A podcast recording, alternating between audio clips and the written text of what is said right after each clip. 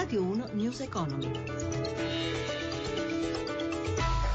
Buon pomeriggio, ben ritrovati da Anna Trebbi, finale di settimana nel segno della debolezza per le borse europee, ma faremo il punto più tardi al termine delle contrattazioni.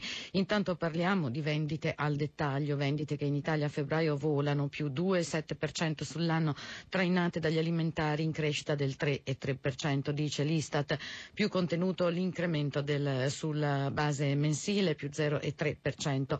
L'aumento delle vendite tuttavia non si è accompagnato ad un incremento dei prezzi come solitamente avviene invece quando crescono i consumi e Giuseppe Di Marco ne ha parlato con l'economista Antonio Sasso.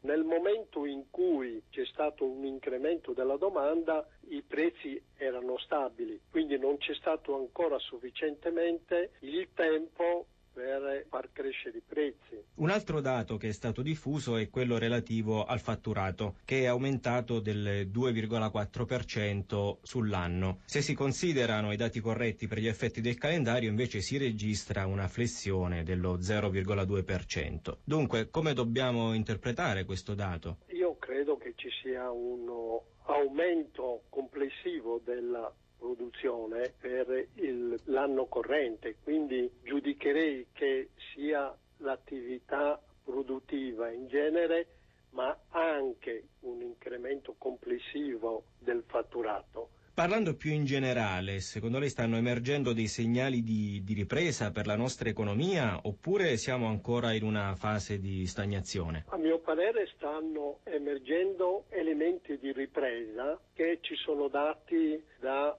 una serie di cose, soprattutto l'aumento della produzione. Il Dieselgate affonda la Volkswagen che presenta un bilancio decisamente in rosso e deve fare conti ancora con un sacco di guai. Da Berlino il corrispondente Rino Pellino.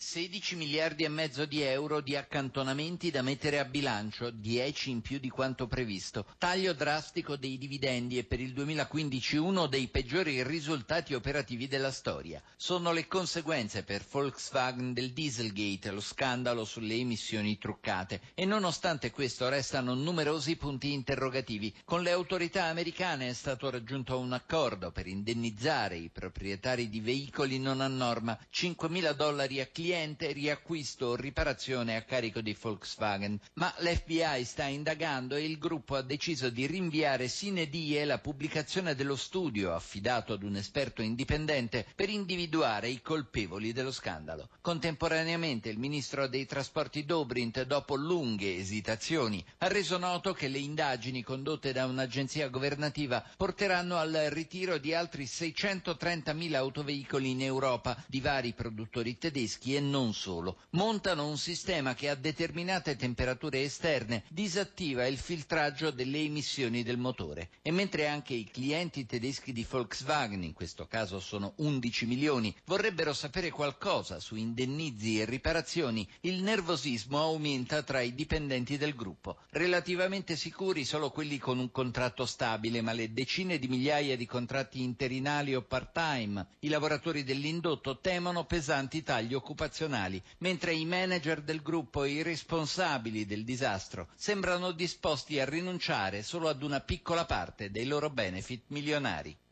E sono da poco passate le 17.35, proprio in questi minuti abbiamo la chiusura delle borse europee. Noi ci colleghiamo in diretta con la sede di Milano e con Paolo Gila per fare il punto. Paolo, a te. Buonasera da Milano, giornata negativa per Piazza Affari e per gli altri listini azionari europei che hanno risentito dell'andamento di Wall Street in calo dopo la pubblicazione dei bilanci trimestrali di alcune società.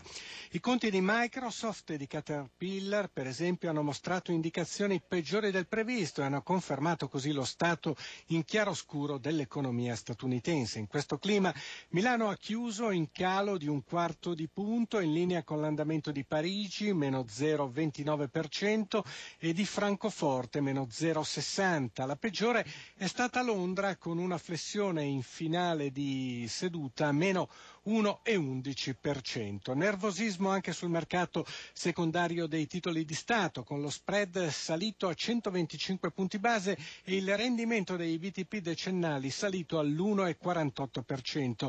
Sul versante dei cambi l'euro si è indebolito contro dollaro ed è sceso a 1,1240.